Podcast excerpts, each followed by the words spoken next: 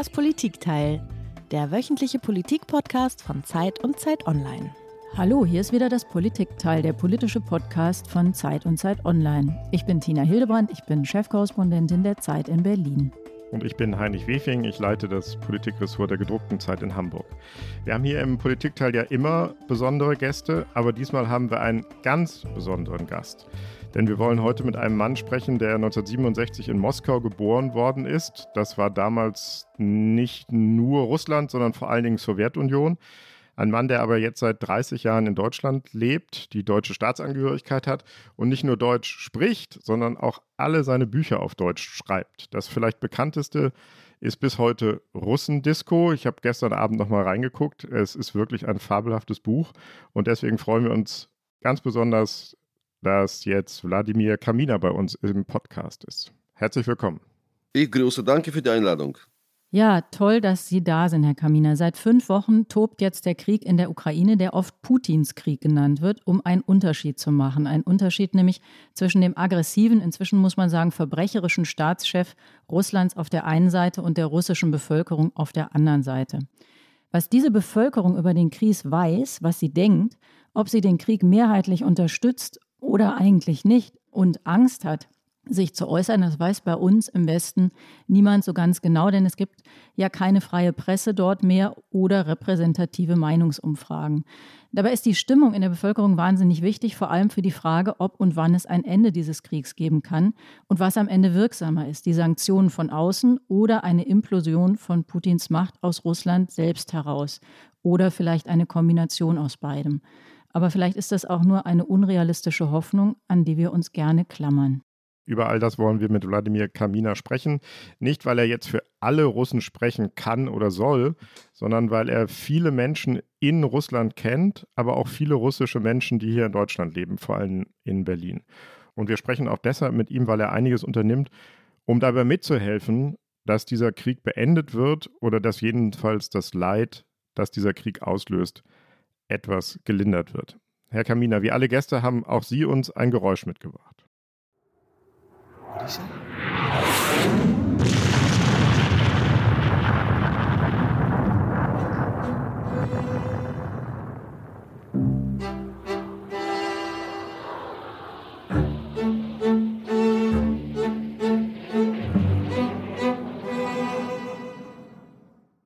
Herr Kaminer, was ist das? Und warum haben Sie das mitgebracht? Was verbinden Sie damit? Das ist ein Knall. Der Krieg kam zumindest hier in Europa für alle ziemlich unerwartet. Wobei in der Ukraine die Menschen nicht erst seit fünf Wochen, sondern seit zweitausendvierzehn in mhm. einer Kriegssituation leben. Und tagtäglich äh, starben Menschen in der Ostukraine. Ähm, tagtäglich ähm, wurde russische Propaganda immer stärker. Auch für einen beträchtlichen Teil der russischen Bevölkerung war das äh, eine erwartbare Fortsetzung der, der Kriegsrhetorik, die Putins Regime schon sehr lange betreibt. Und der Knall, muss ich nochmal nachfragen, das ist aber ja nicht irgendein Knall, das ist ein Knall in einem sehr besonderen Lied, oder? Das ist, ja, das ist ein äh, kleiner Song von Pink Floyd, dass die Welt nie zur Ruhe kommt. Brezhnev geht nach Afghanistan, äh, Regen nach Beirut, glaube ich. So, so, so wird dort gesungen. Wir äh, führen pausenlos Kriege und zersetzen unsere Zivilisation. Der Krieg ist doch also aus meiner Sicht ziemlich das Schlimmste, was die Menschen mit sich und den anderen machen können. Hm. Und die Frage ist, äh, hört das jemals auf? Herr Kaminer, bevor wir zu diesem Thema, unserem eigentlichen Thema kommen, erzählen Sie doch bitte einmal für unsere Hörerinnen und Hörer, falls die Sie noch nicht komplett kennen sollten, Ihr Leben im Schnelldurchgang. Wir haben gelesen, dass Sie neunzehnhundertsechsundachtzig bis achtundachtzig, also da waren Sie fünfundzwanzig, zwischen fünfundzwanzig und siebenundzwanzig, da haben Sie Ihren Wehrdienst bei einer Raketenstellung vor Moskau abgeleistet und, so heißt es, da hätten Sie auch die legendäre Landung des Hobbypiloten Matthias Rust, wir Älteren erinnern uns, auf dem Roten Platz miterlebt. Wie war das? Nee, ich war neunzehn. Ich bin siebenundsechzig, Sie waren neunzehn. Ah, okay. siebenundsechzig Jahrgang Und ich hatte eigentlich nicht vor, in der sowjetischen Armee zu dienen, hatte aber keine Wahl. Durch unsere kulturpolitische Aktivitäten damals wurden ich und meine Freunde eben vor die Wahl gestellt. Entweder ähm, gehen wir in den Knast oder in die Armee. Und so kam ich eben äh, zu dieser Raketenabwehrstelle im Wald. Mein äh, Wie heißt das? Rufzeichen. Mein Rufzeichen war Türmchen.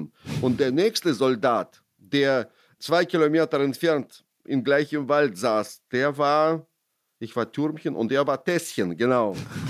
Und unsere, ja, das, ja, es ist auch interessant, wie diese martialische Gewalt so eine Vorliebe hat für äh, Verniedlichungen und mhm. Verkleinungen in der Sprache. Das ist tatsächlich so. Mhm.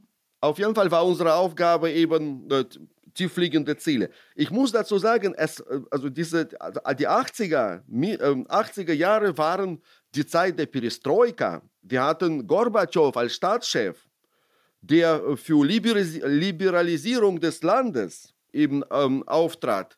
Bloß bei uns im Wald, in der Armee, war von dieser Liberalisierung nichts zu sehen und nichts zu hören. Unser Hauptfeind war wie immer schon der Amerikaner, ähm, B eins B, B zweiundfünfzig, tieffliegende Ziele. Matthias Rust war nicht vorgesehen. Er war ziemlich lange auf dem einen und dann auf dem anderen Radar. Alle haben überlegt, was kann das sein? Es gab ja viele kleine Flugzeuge ohne Rundfunk, die also ohne Funk äh, unterwegs waren. Wenn irgendein Kolchosvorsitzender zu seiner Tante rüberflog, dann hat er eben so, so, ein, so ein kleines Maschinchen benutzt. Aber, aber sie flogen nie äh, Richtung Stadt. Also die waren quasi so parallel um den um den Stadt herum. Es waren ja drei Abwehrringe um Moskau herum. Und wir waren der zweite Ring in der Mitte. Also eigentlich flogen sie nie uns entgegen. Und das war eben etwas Besonderes, wo alle dachten, was ist denn das? Hat er ja vollkommen jetzt das Lenkrad verloren.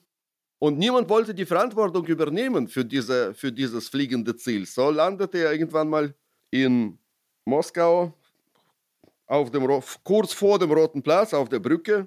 War ein spektakuläres Bild. Matthias Rust hatte eine wichtige Rolle, unbewusst, glaube ich, unbewusst eine wichtige Rolle in der Geschichte der Sowjetunion gespielt. Auf einmal stand dieser Koloss, dieser politische Koloss äh, ohne Unterhose da. Und alle haben gesehen, da ist doch eigentlich gar nichts. Das ist, das ist so klein, dass, also, das geht gar nicht. Vielleicht können wir uns jetzt auch besser erklären, warum die russische Armee Schwierigkeiten hat, in der Ukraine vorzumarschieren. Ähm, weil da Türmchen Alles und, geklaut. Weil da Türmchen und Tässchen auch nicht richtig äh, zusammenarbeiten und niemand die Verantwortung übernehmen will. Aber das ist äh, zu schrecklich, um darüber Witze zu machen. Sagen Sie uns noch ganz kurz, Herr Kaminer, dann im Zuge äh, von Glasnost und Perestroika sind Sie auch irgendwann in den Westen gekommen oder erst in die D D R, wenn ich das richtig sehe, oder? Wenn wir nicht mehr imstande sind, über schreckliche Dinge Witze zu machen, dann, dann können wir uns gleich erschießen. Okay, dann erschießen wir uns nicht. Wissen Sie, das ist einfach so, alles schrecklich und das wird immer schrecklicher. Wenn wir alle nur weinen, das, das, das bringt uns mit Sicherheit nicht weiter. Also man muss schon auch über hm.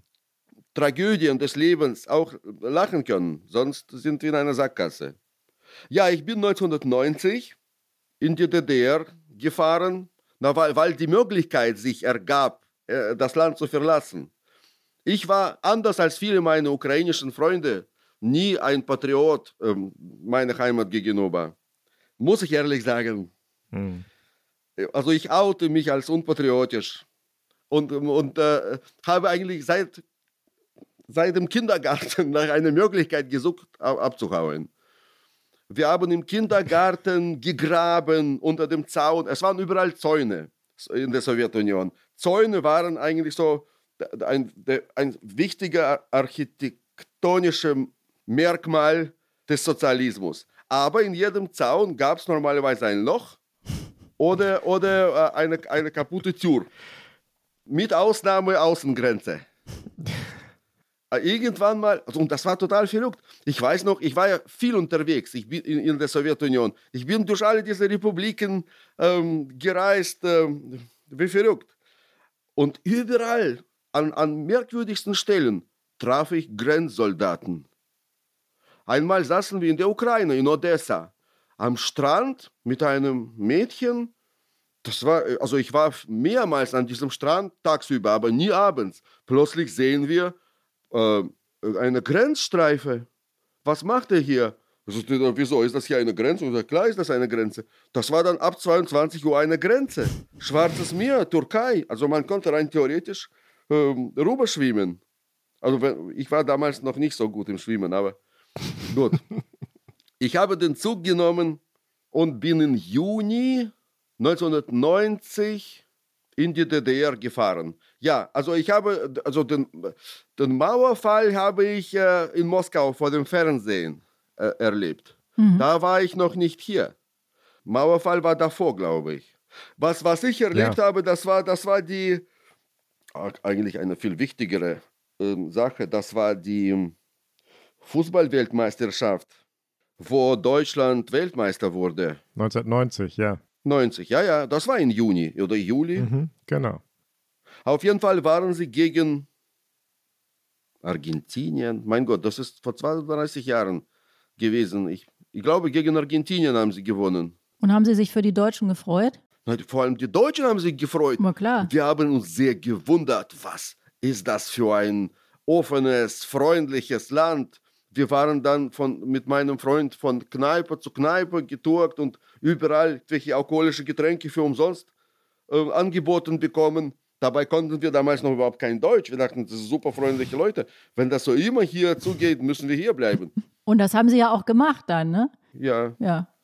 Ursprünglich wollten wir weiter. Wir haben aber es uns anders überlegt, sind in Ostberlin, in Prenzlauer Berg beide geblieben. Und im Nachhinein kann ich sagen, gut, so freundlich war diese Stadt dann doch nicht, aber wir sind trotzdem noch immer da.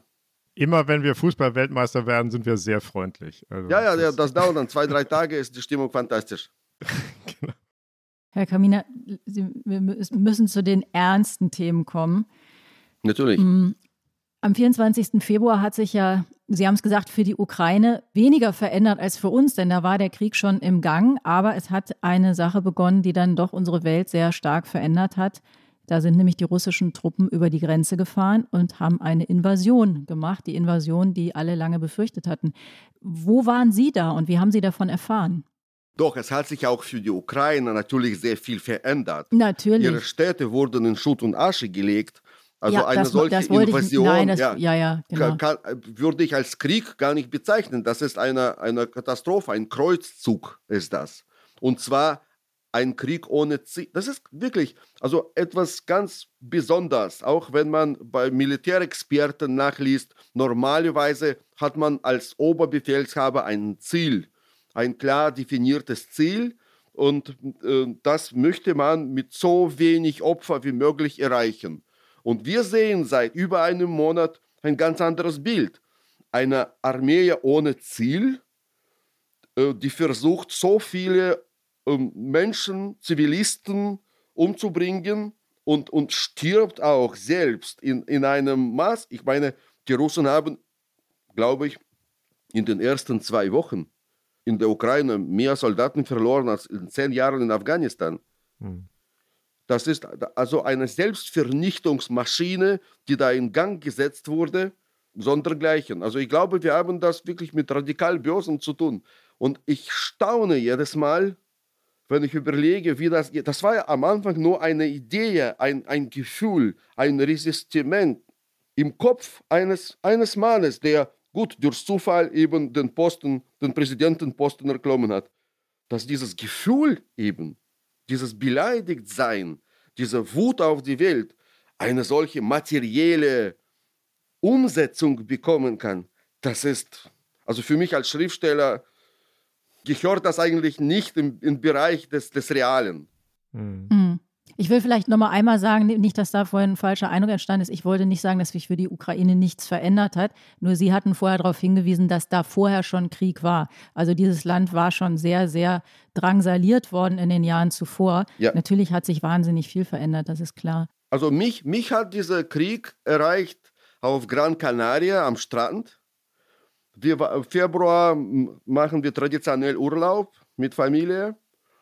Ja, und ich muss sagen, also mir hat dieser Putin auch die letzten Urlaubstage gründlich versaut. Mm. Dann saß ich abrupt nur noch vor dem Computer, ähm, gab Interviews, nahm an irgendwelchen äh, Talkshows teil, wo keine Virologen mehr saßen, sondern äh, Bundeswehrgeneräle A D und Atomraketenexperten. Was meinen sich, Herr Kaminer, wie viel Zeit haben wir noch? Auf Gran Canaria war lustigerweise auch eine Demo, eine Demo zur Unterstützung der ukrainischen Bevölkerung. Viele Ukrainer waren da. Ich werde nie vergessen, wie ich äh, auf eine Dame traf äh, aus Kharkiv, mit einem, sie war in Badelatschen und kleinem Kind und, und sagte, ich, was sollen wir tun? Wir sind äh, in den Urlaub gefahren für zwei Wochen, jetzt können wir ja nicht zurück und das Geld ist alle.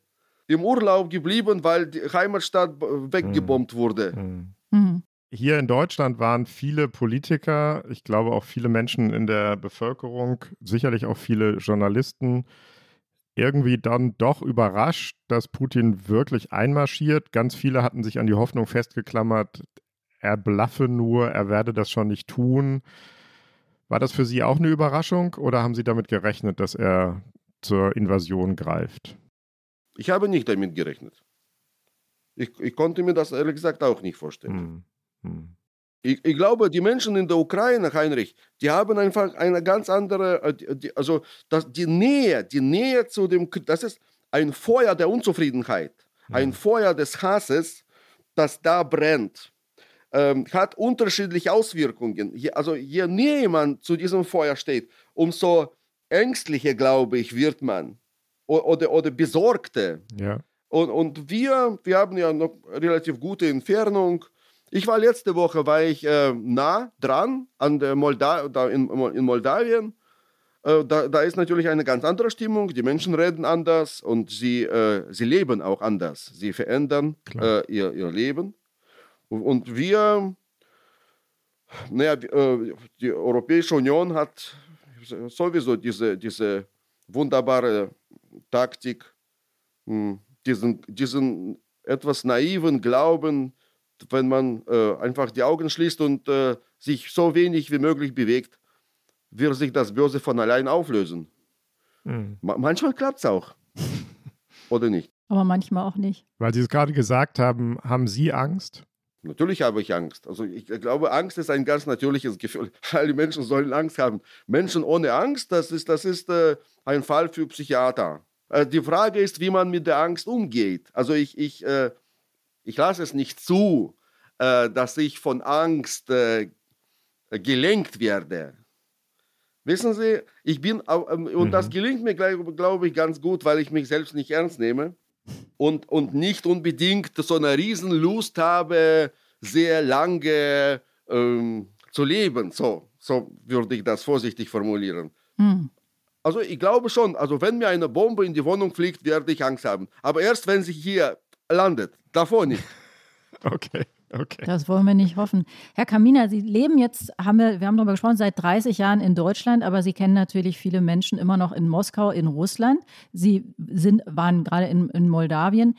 Aber lassen Sie uns nochmal über die Menschen in Russland sprechen, weil das ist, glaube ich, was, wir haben am Anfang darüber gesprochen, was für uns im Moment besonders schwer rauszufinden ist, was die eigentlich wirklich denken. Wie sprechen Sie mit denen, die Sie kennen, über den Krieg? Das ist erstaunlich, wie diese, wie diese Propagandakanone funktioniert. Ich habe lange Zeit gedacht, ach, das liegt nicht am Fernsehprogramm. Natürlich wissen, die müssen doch wissen, ähm, äh, was in Wahrheit passiert. Bloß nur stellt sich die Frage, wie soll man mit einem solchen Wissen le- leben? Also wie ist diese Schuld überhaupt dann zu ertragen? Also wenn irgendwann äh, äh, werden die Russen sich der Realität stellen müssen.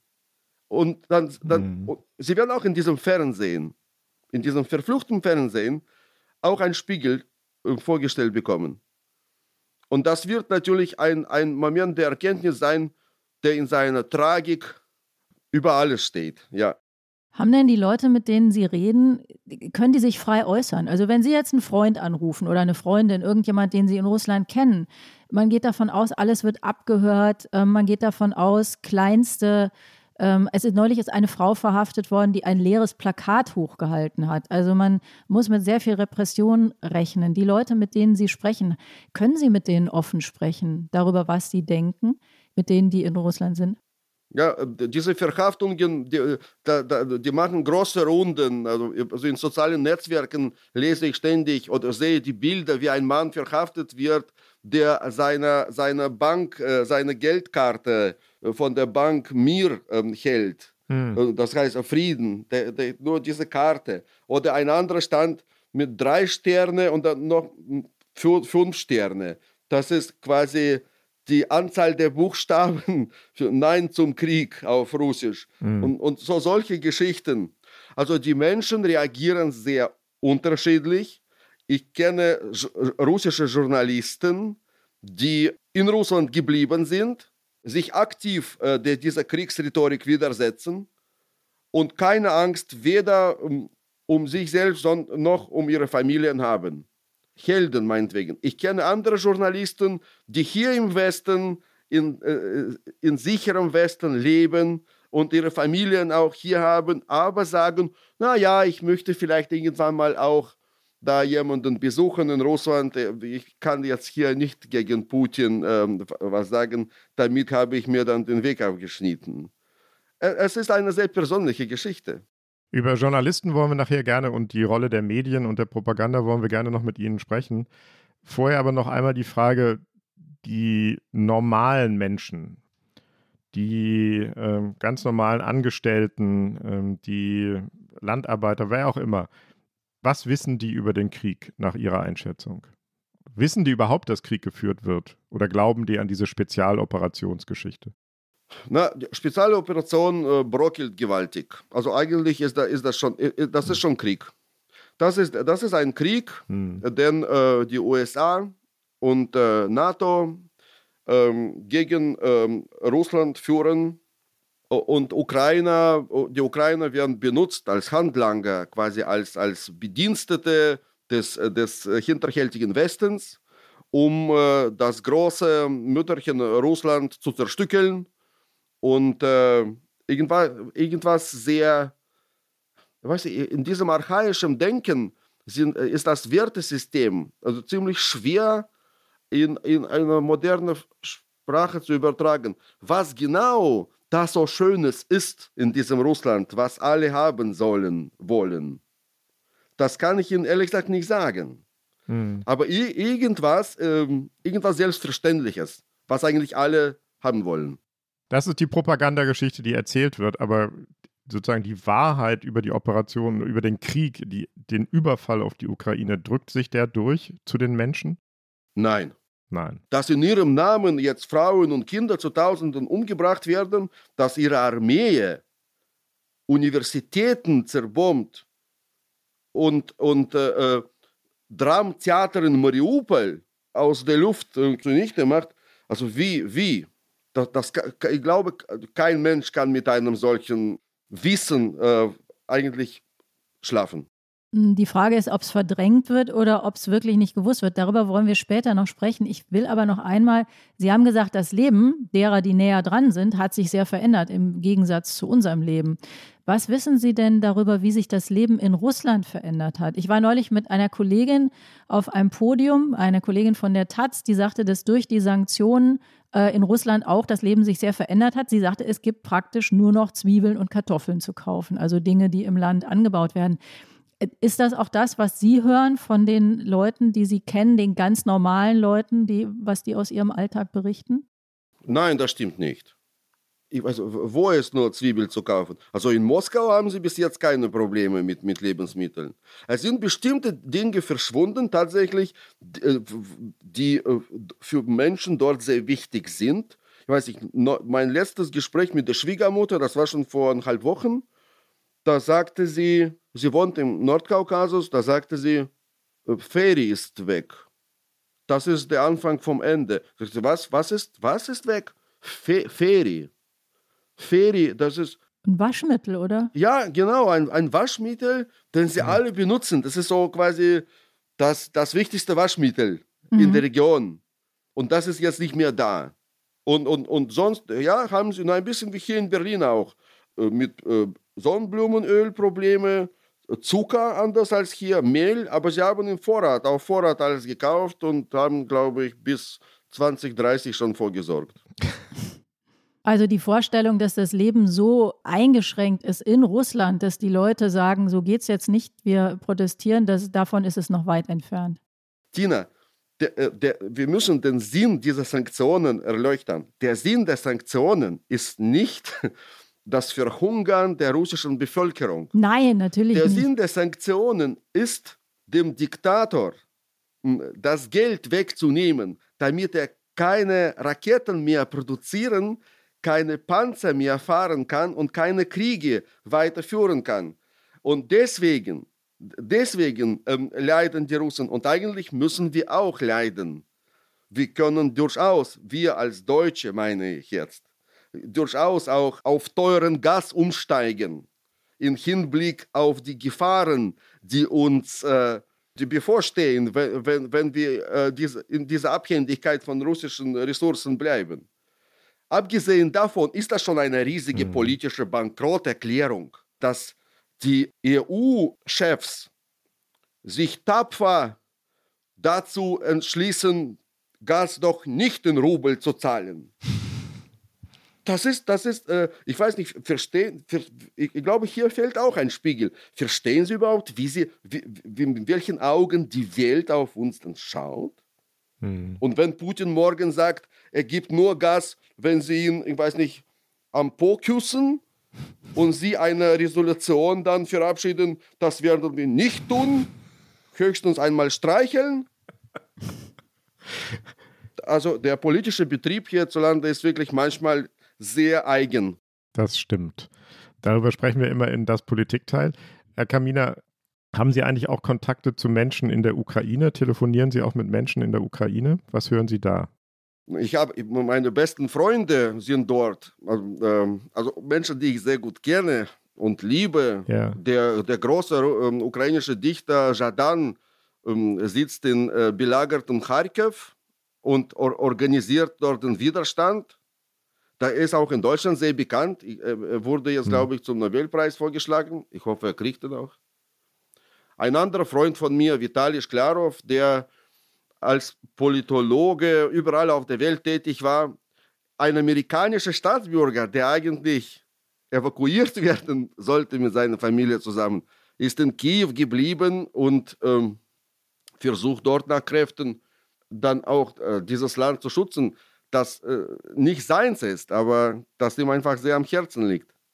Das ist also, d- der Krieg in der Ukraine ist w- w- auch zum größten Teil eigentlich auch ein Bürgerkrieg der Russen. Auf beiden Seiten kämpfen dort ähm, Russen, auf beiden Seiten gibt es tschetschenische Bataillone. Das ist ein Bürgerkrieg, ein Krieg zwischen, den, zwischen Freiheit und Sklaverei, zwischen einem totalitären, imperialistischen Lebensweg und einer freien, demokratischen, liberalen Welt.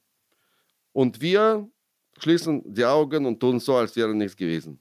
Wladimir, Sie haben neulich einen Text geschrieben. Ich lese daraus mal vor. Da haben Sie geschrieben, vor langer Zeit schlossen die Bürger in Russland einen Pakt mit dem Staat. Sie verzichteten auf ihre politischen Freiheiten und Rechte, auf jegliche Kontrolle der politischen Klasse, durften aber im Gegenzug alles machen, was ihnen in den Sinn kam. Sich bereichern, vermehren, herumreisen, Häuser in der Toskana kaufen. Der Staat sagte nichts, solange die Bürger sich nicht politisch aktiv zeigten. Mit dem Angriff auf die Ukraine kündigte der Staat den Vertrag. Die Bürger wachten in einer neuen, desaströsen Realität auf, bekamen aber ihre politischen Freiheiten und Rechte selbstverständlich trotzdem nicht zurück. Wir haben vorhin schon mal darüber gesprochen, über diese ein bisschen unklare Situation. Wie reagieren die Menschen in Russland auf diesen Vertragsbruch, den Sie beschreiben? Da ist ja jetzt so, Sie beschreiben das so, da ist was aufgeflogen. Eigentlich wussten es vorher schon alle ein bisschen besser, aber jetzt kann man eigentlich nicht mehr gut daran vorbeigucken. Die Situation, die unklare Situation ist ziemlich klar. Die politische Freiheit, also das ist jetzt keine Kritik, um Gottes Willen, ich bin in, nicht in, wer bin ich, ja, um, um jemanden zu kritisieren. Ich sitze ja hier im sonnigen Berlin und die Menschen in Russland leiden und ich, ich glaube, anders als die Ukrainer ist deren Leid jetzt auf äh, längere Zeit, geht noch weiter in, in die Zukunft. Die Ukrainer ähm, bekommen das Mitleid der Welt. Das ist zurzeit, glaube ich, das populärste Land äh, überhaupt auf unserem Planeten. Mhm. Und ähm, die Russen bekommen Ekel und Unverständnis von überall. Das war also diese UNO-Abstimmung, wo alle Länder dagegen waren. Und ja, das war eine Katastrophe. Aber, aber was jetzt mit der Bevölkerung passiert ist, also die, diese, diese politischen Freiheiten, die Meinungsfreiheit, die Freiheit, politische, also die, die Regierung des Landes zu wählen, diese Freiheiten wurden nicht erkämpft, sondern, sondern von oben angeordnet, im Grunde genommen. Und eine solche geschenkte Freiheit scheint mir einfach ein sehr fluchtiges Gut zu sein. So, das, ist, das sind wie diese, diese, als in Russland Privatisierung stattgefunden hat, haben die Menschen auch diese Aktien von ihren Betrieben äh, gegen nichts, gegen Flasche Wodka eingetauscht. Sie äh, haben sie für umsonst bekommen, haben sie weggegeben. Und das, das, hat, das hat dazu geführt, dass äh, diese Freiheiten dann weg sind. Die Ukrainer dagegen haben jetzt ihre Freiheit äh, mit ihre Souveränität, ihre Unabhängigkeit mit, mit Blut erkämpft. Und das wird halten, glaube ich. Es gibt viele Berichte, Wladimir, dass ähm, jetzt viele Russen, äh, vor allen Dingen westlich orientierte, gebildete, jüngere äh, Russen aus der Mittelschicht das Land verlassen. Und das sind aber genau die Menschen im Grunde, die es bräuchte, um Russland zu öffnen und zu modernisieren. Das sind wahrscheinlich auch genau die Menschen, die eines Tages womöglich Putin gefährlich werden könnten. Stimmen diese Berichte, dass so viele jüngere, besser ausgebildete Menschen das Land verlassen? Na, es werden jetzt extra äh, Gesetze verabschiedet. Man muss sagen, das russische Parlament äh, arbeitet jetzt ähm, in drei Schichten, ähm, indem sie versuchen, eben auch Menschen aus bestimmten Branchen an, dem, an der Ausreise zu hindern. Dass, dass die I T-Spezialisten im Land bleiben, andere Bevölkerungsgruppen.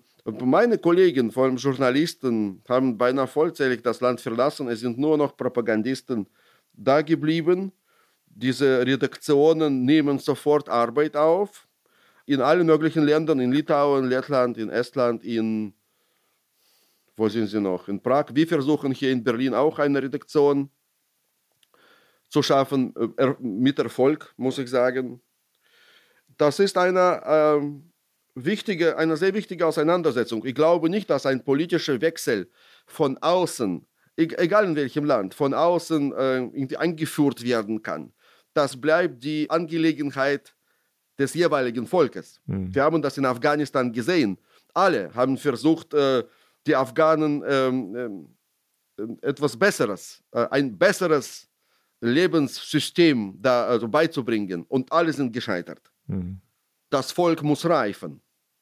Was aber sehr wichtig ist, da, um, um zu reifen, muss, egal wie schmerzhaft das ist, muss dieses Volk auch die Informationen bekommen, muss verstehen, was mit ihm gemacht worden ist. Und glaube ich, nur das, nur dieses Aufwachen der russischen Bevölkerung kann zu einem politischen Machtwechsel in Russland führen. Präsident Российской Föderation, Wladimir Wladimirovich Putin.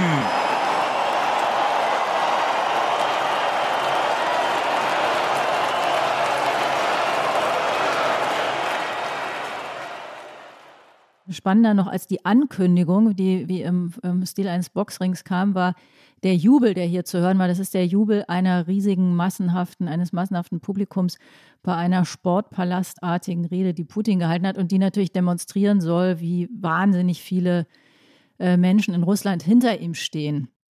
Wladimir, ist die, die Hoffnung, ist, Sie haben gesagt, das Volk muss reifen, aber das klang nicht so, als ob das etwas ist, was in einer absehbaren Zeit helfen könnte, diesen Krieg zu beenden? Nun gut, das, was wir gehört haben, ist eine Fernsehaufnahme, eine geschnittene. Deswegen haben ja also sehr viele Beobachter äh, bemerkt, dass da äh, irgendwas äh, nicht stimmt, dass plötzlich mitten in Putins Rede dann ein Song kommt. Und selbst bei dieser geschnittenen Aufnahme hörte ich Pfiffe. Die, der wurde ausgepfiffen. Wir wissen nicht, was genau da sich abspielte in diesem Stadion. Wir waren nicht dabei. Es gibt unterschiedliche, unterschiedliche Theorien, was, was da wirklich passiert ist. Fakt ist, dass Menschen angeworben wurden, dass sie nicht freiwillig zu diesem Stadion gefahren sind, sondern unter äh, Androhung, äh, die Arbeit zu verlieren. Hm. Andere wurden im Internet, in äh, russischen sozialen Netzwerken angeworben für dreihundert bis fünfhundert Rubel, was überhaupt kein Geld ist, aber besser als nichts. Ich meine, also zweimal Putin im Stadion, hat man schon irgendwie ein Abendessen verdient. Und der Präsident selbst sah auch ziemlich komisch aus. Also irgendwie so aufgeblasen und nicht wirklich scharf. Da haben einige gesagt, vielleicht hat er aus Sicherheitsgründen zwei kugelsichere Westen übereinander gezogen und so eine Desinfektionsglocke noch obendrauf. Oder er war überhaupt nicht da, sondern nur als Hologramm anwesend. Es gibt ein, ein, sozusagen eine Gegenveranstaltung zu dieser Propagandashow. Das war eine sehr mutige Kollegin. Mein Vater ist Ukrainer, meine Mutter Russin. Sie waren nie Feinde. Diese Kette an meinem Hals ist Symbol dafür, dass Russland diesen, einen Bruder tötenden Krieg beenden soll. Ja, da haben wir eine Journalistin gehört, Marina, ich weiß nicht, ob ich es richtig ausspreche, Owsjannikowa. Müssen Sie mich korrigieren, Herr Kaminer. Owsjannikowa ist richtig, ja. Ist richtig, genau. Die ist sehr, sehr mutig im, im, sozusagen zur Hauptsendezeit mit einem Plakat sich in die, äh, in, in die Sendung reingesneakt hat, auf dem stand, dass Russland Krieg gegen die Ukraine führt. Das ist sozusagen das Gegenprogramm. Sie haben gesagt, viele, Sie kennen viele Kollegen, die das Land ähm, verlassen haben und jetzt versuchen, was anderes aufzubauen.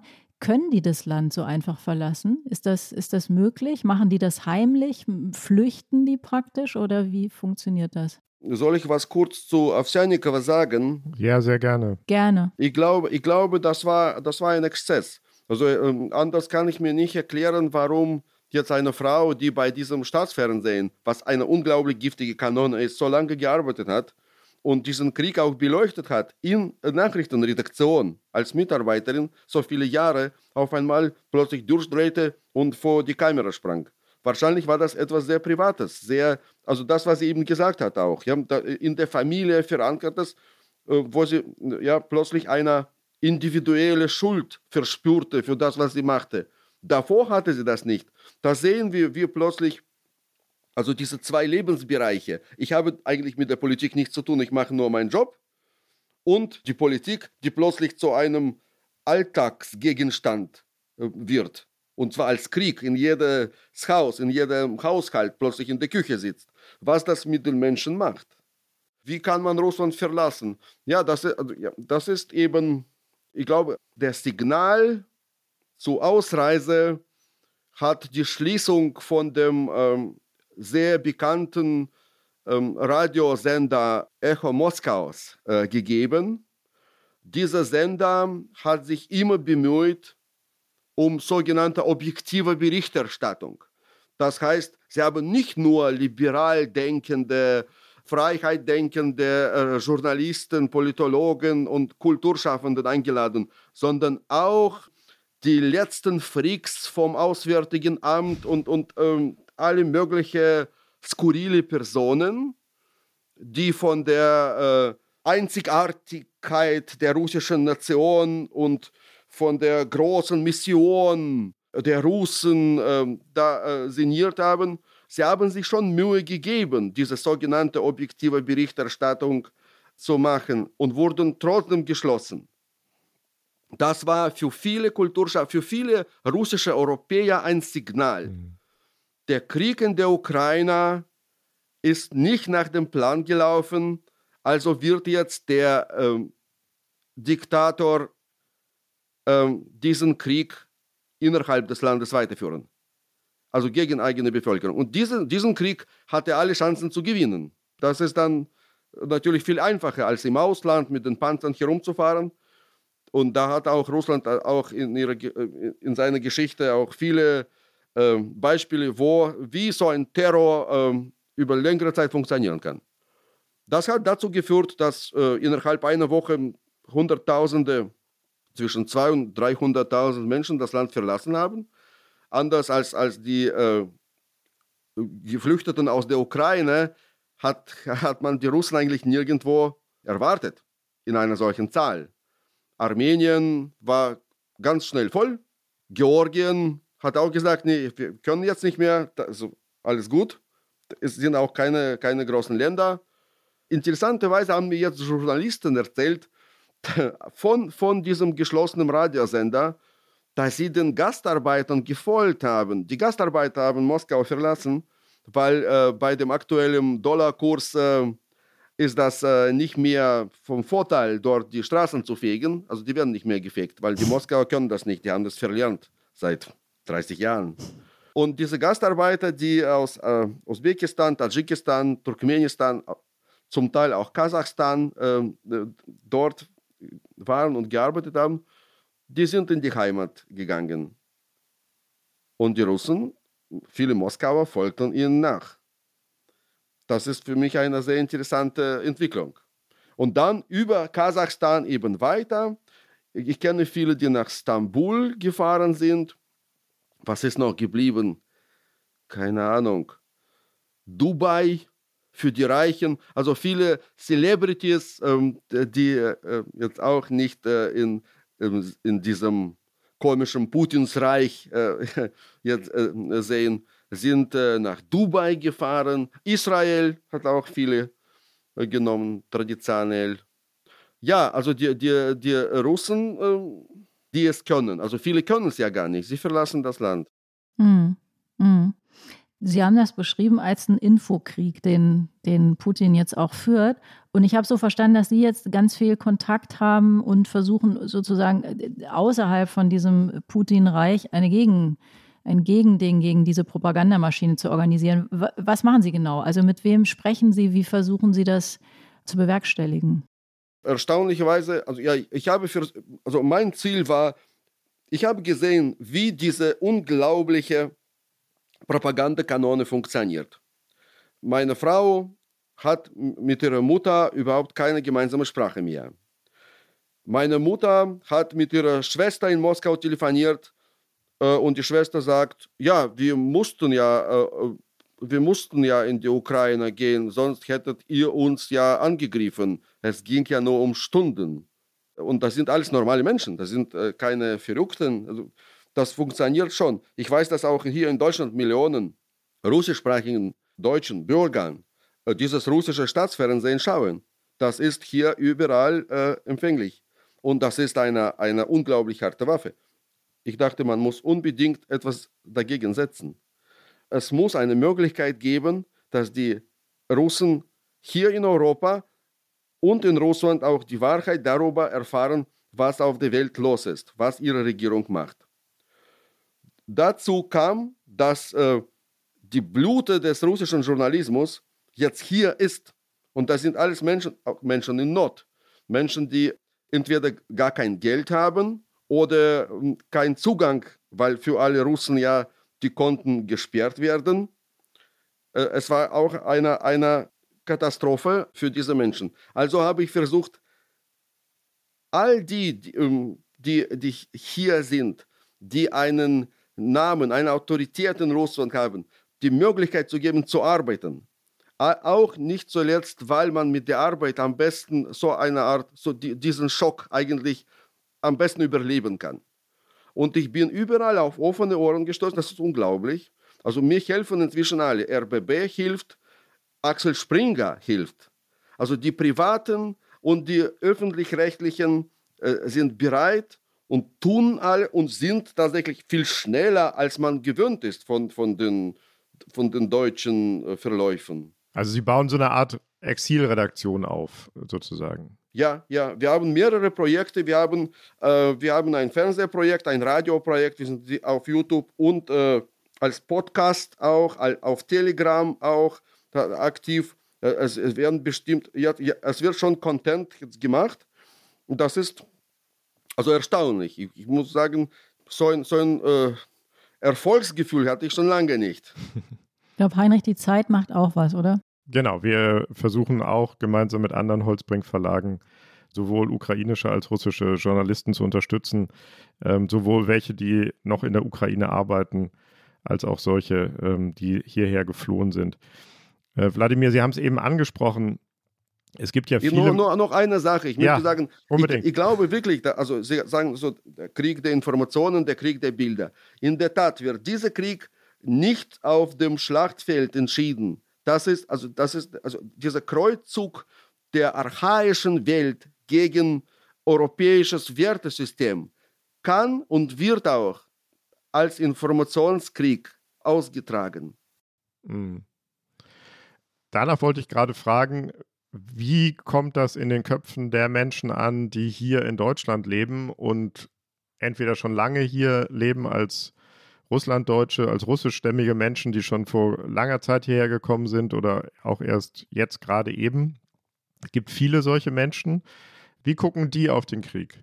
Also bestimmte Gruppen, so Spätaussiedler, werden ständig beschuldigt, irgendwie anders zu sein ja. als die deutsche Bevölkerung, dass sie besonders Putins freundlich sind und äh, der Demokratie nichts abgewinnen können, obwohl sie hier leben. Das stimmt nicht, möchte ich sagen. Also diese mhm. zehn bis zwanzig Prozent der, in der Gesellschaft, die eben noch immer an, an diesen alten, traditionellen, so, ja, so wie sie Tradition verstehen, traditionellen, hierarchischen Strukturen hängen und mit der Welt des einundzwanzigsten. Jahrhunderts wenig anfangen können, die gibt es in, jede, in jedem Land, ganz egal welche Nationalität. Natürlich haben diese, diese Russlanddeutsche auch einen gewissen Statusverlust erlitten, Hm. bei der Übersiedlung nach Deutschland.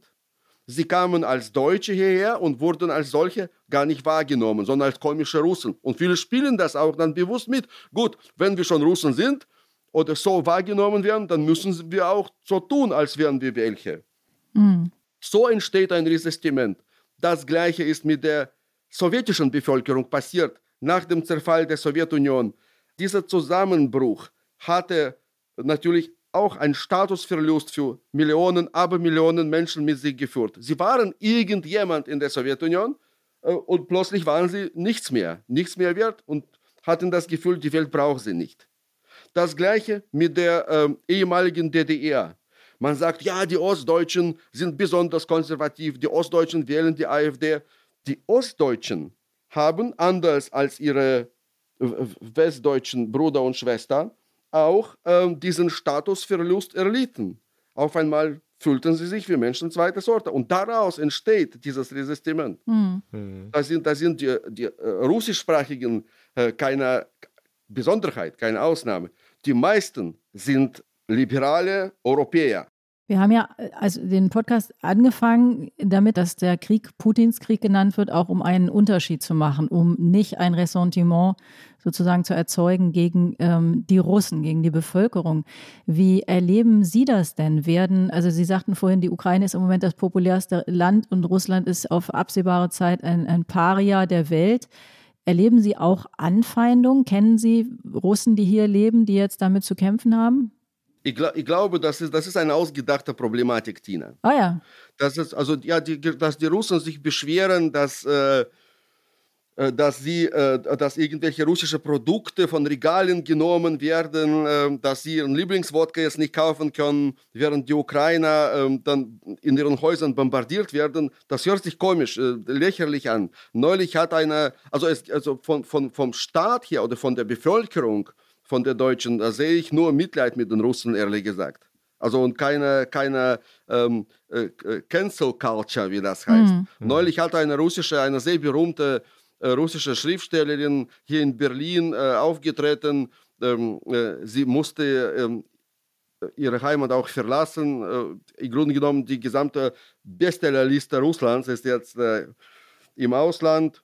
Und sie sagte, Sie hat sich beschwert, dass sie ihre Bibliothek sehr vermisst in Moskau, dass sie ohne diese Bücher auch eigentlich nicht leben kann. Sie hat äh, diese Bibliothek ihr Leben lang gesammelt. Und da hat eine, ukrainischen, eine ukrainische Zuhörerin sich empört und gesagt, wie können Sie über so einen Scheiß äh, überhaupt hier reden, während bei uns Kinder, äh, Menschen ihre Kinder vermissen und ihre Männer äh, und sie vermissen ihre Bibliothek. Ich glaube, das ist eine Reaktion, äh, es gibt Es, es gibt einen extra Begriff dafür in der Psychiatrie, dass man, wissen Sie, wenn, wenn, äh, wenn äh, ein Fuchs in den Hühnerstall kommt, dann beginnen die Hühner plötzlich die Feder zu putzen. Wie, wie heißt das? Weil der, der Hühnerhirn sagt, okay, Gefahr, Todesgefahr, wir sind am Ende, was machen wir? Wir putzen uns erstmal die Feder. Übersprungshandlung heißt das, glaube ich, ne? Genau, genau. Mhm. Tina, vielen Dank. Das, was die Russen jetzt empfinden, wenn sie sagen, ach, warum wird jetzt Tchaikovsky in Zagreb vom Konzertplan der Philharmonie rausgenommen? Das ist Übersprungshandlung. Denn Tchaikovsky, den kriegen wir schon wieder rein in Zagreb. Das ist nicht ein primäres Problem. Wie begegnen denn die russischen Communities in Deutschland jetzt den vielen Flüchtlingen aus der Ukraine, die in Deutschland ankommen? Gibt es da Solidarität? Gibt es da Hilfe? Oder ist das eher Ablehnung und Skepsis? Wie ist Ihr Eindruck? Alle stehen am Bahnhof und machen Volontäre. Meine Tochter geht heute hin. Gestern war sie am Bahnhof. Fast alle, alle, alle Menschen, die ich kenne, haben Ukrainer jetzt zu Hause bei sich. Alle leisten große Arbeit und da ist, ich weiß nicht, also Frau Baerbock sagte, Deutschland sei bereit, noch weitere Millionen Geflüchtete aufzunehmen. Ich habe diese Bereitschaft jetzt nicht so gesehen. Also wir müssen, jede Woche geht hier äh, eine Menge Geld raus, muss ich sagen, für, für Sprit einfach, damit die Menschen, die geflüchtet und gefahren werden können, zu, zu den Unterkünften. Es ist also sehr, also ein Zusammenhalt ist unglaublich und alle, ganz egal ob Russen, Deutsche, Kasachen, Ukrainer, alle machen mit. Werbung. Sie suchen einen neuen Job, berufliche Veränderung oder wollen endlich Ihre Karriere vorantreiben? Dann sind Sie bei Academics genau richtig. Academics ist der führende Stellenmarkt- und Karrierebegleiter für alle, die Lust auf einen Job in den Bereichen Wissenschaft, Forschung, Öffentliches oder Gesellschaft haben. Wir unterstützen Sie bei Ihrem nächsten großen Schritt. Melden Sie sich jetzt für unsere Jobmails mit persönlichem Suchprofil an auf academics punkt de.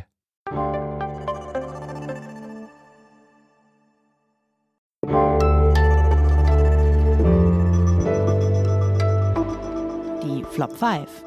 Ich glaube, das ist das erste Mal seit langem, dass wir über den Krieg in der Ukraine sprechen und ein, ein positives Ende gefunden haben oder ein, ein optimistisches Ende. Das ist uns meistens nicht gelungen. Aber eine Sache müssen wir am Ende noch machen, Wladimir. Wir, es gibt die wunderbare Rubrik, die Flop fünf. Wir haben auch einige Male darauf verzichtet, weil es uns ein bisschen schräg vorkam, wenn jemand aus Odessa berichtet.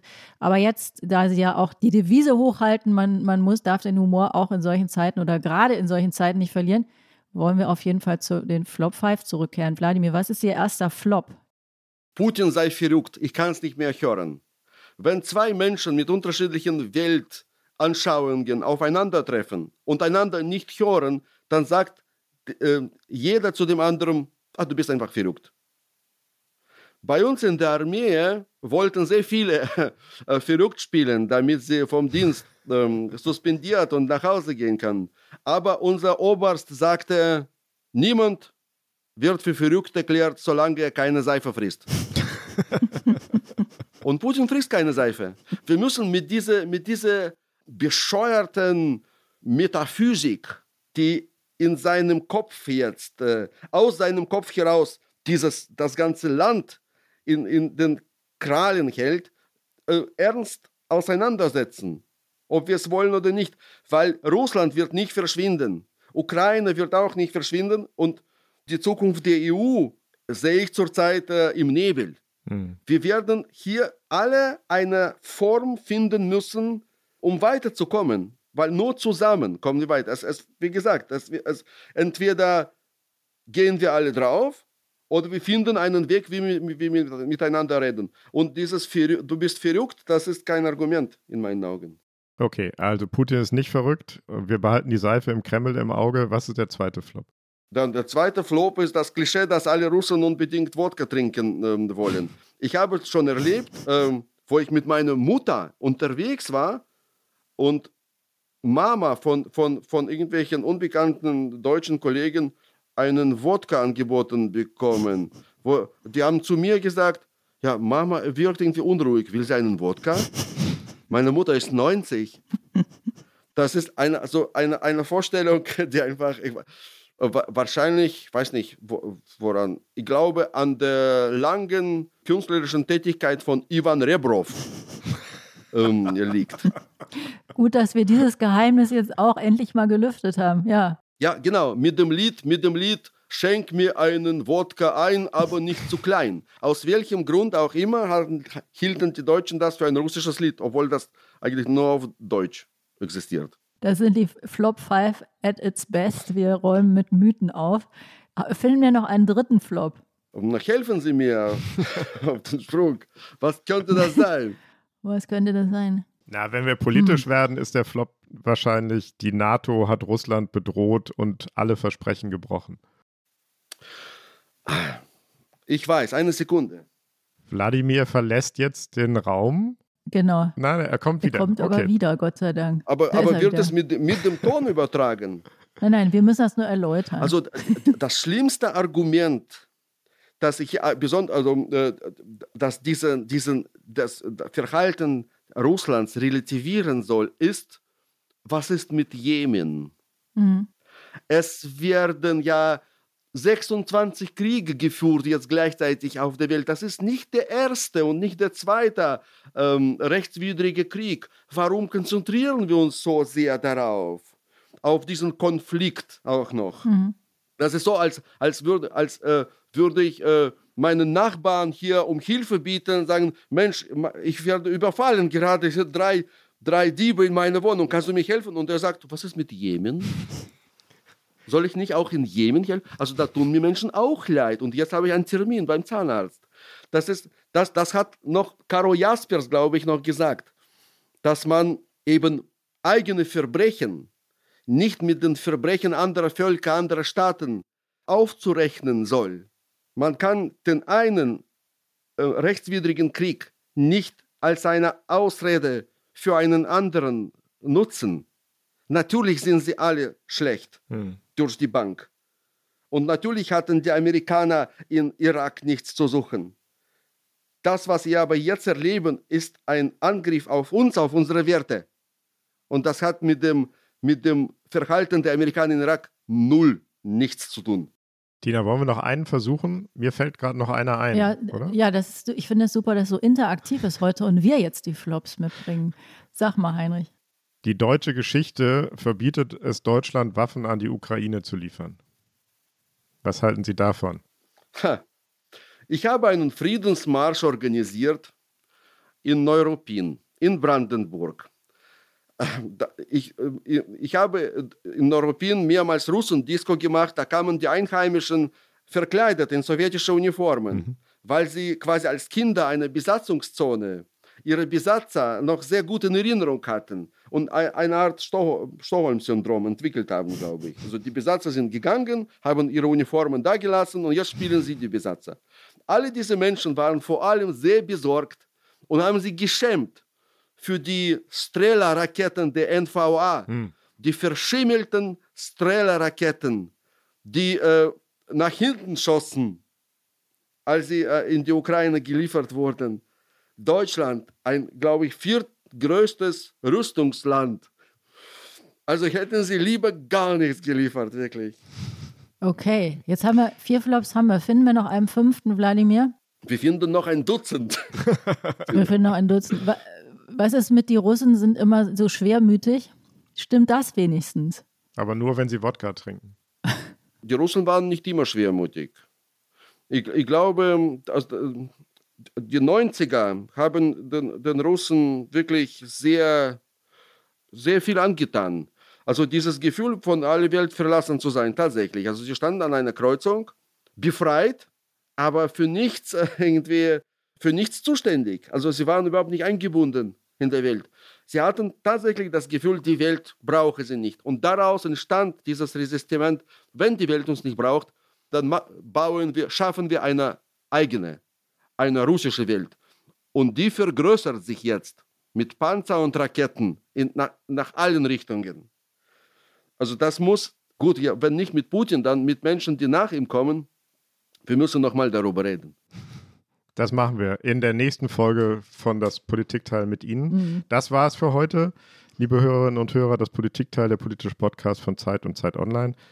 Wenn Sie uns schreiben wollen, mit Fragen, Anregungen, Kritik, natürlich gerne auch mit Lob. Unsere Mailadresse lautet wie immer das Politikteil at zeit punkt de.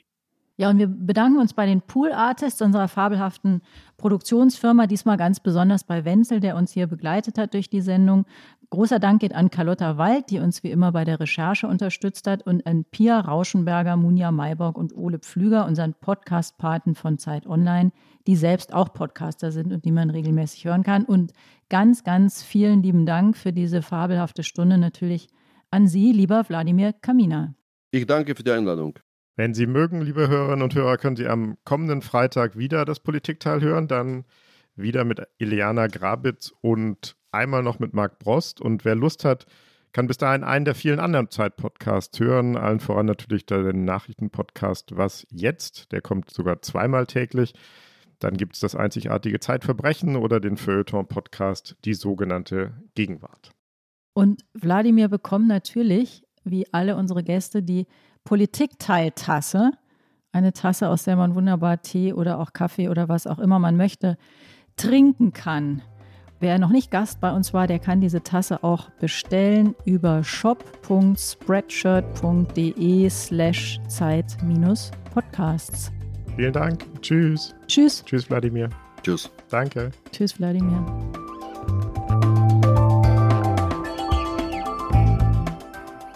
Das Politikteil ist ein Podcast von Zeit und Zeit Online, produziert von poolartists punkt de.